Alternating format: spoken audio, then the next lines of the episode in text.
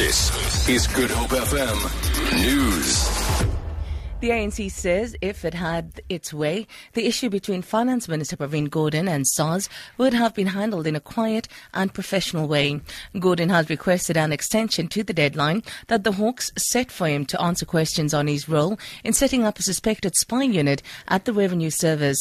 That's according to Police Minister Nathi Nhleko, who held a media briefing yesterday in Johannesburg. Yesterday was the deadline for Gordhan to respond to the 27 questions from the Hawks.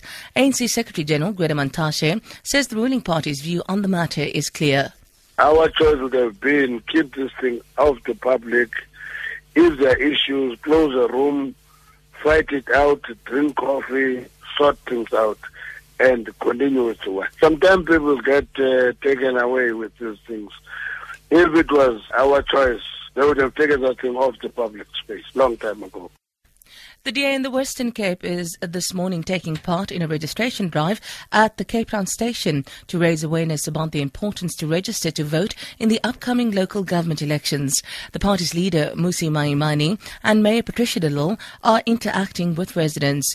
This weekend is the first that the IEC has organized for voters to register and also check their addresses on the voters' roll.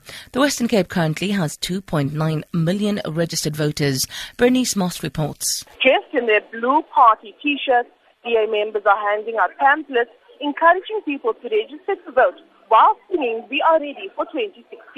Most people passing by are using the opportunity to take a selfie with party leader Mmusi Maimane and Mayor Patricia de Lille.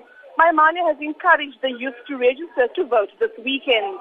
A date for the local government elections has not yet been set, but by law has to take place before the 16th of August. Berenice Moss, SABC News, Cape Town. The farming sector may need up to 18 billion rand in financial assistance over the next three years to recover from the worst drought in more than a century.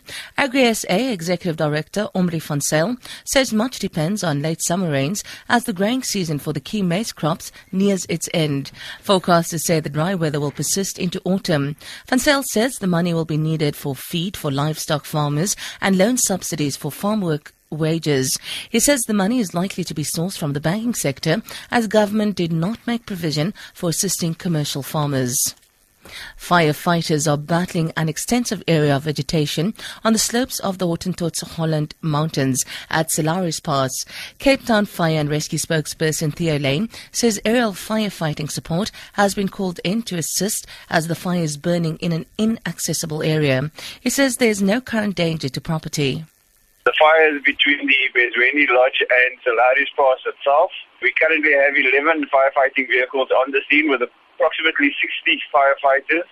And uh, the incident will have uh, four helicopters in use uh, later this morning because most of the uh, fire is inaccessible to the ground crews. Uh, the cause of the fire is undetermined at this stage.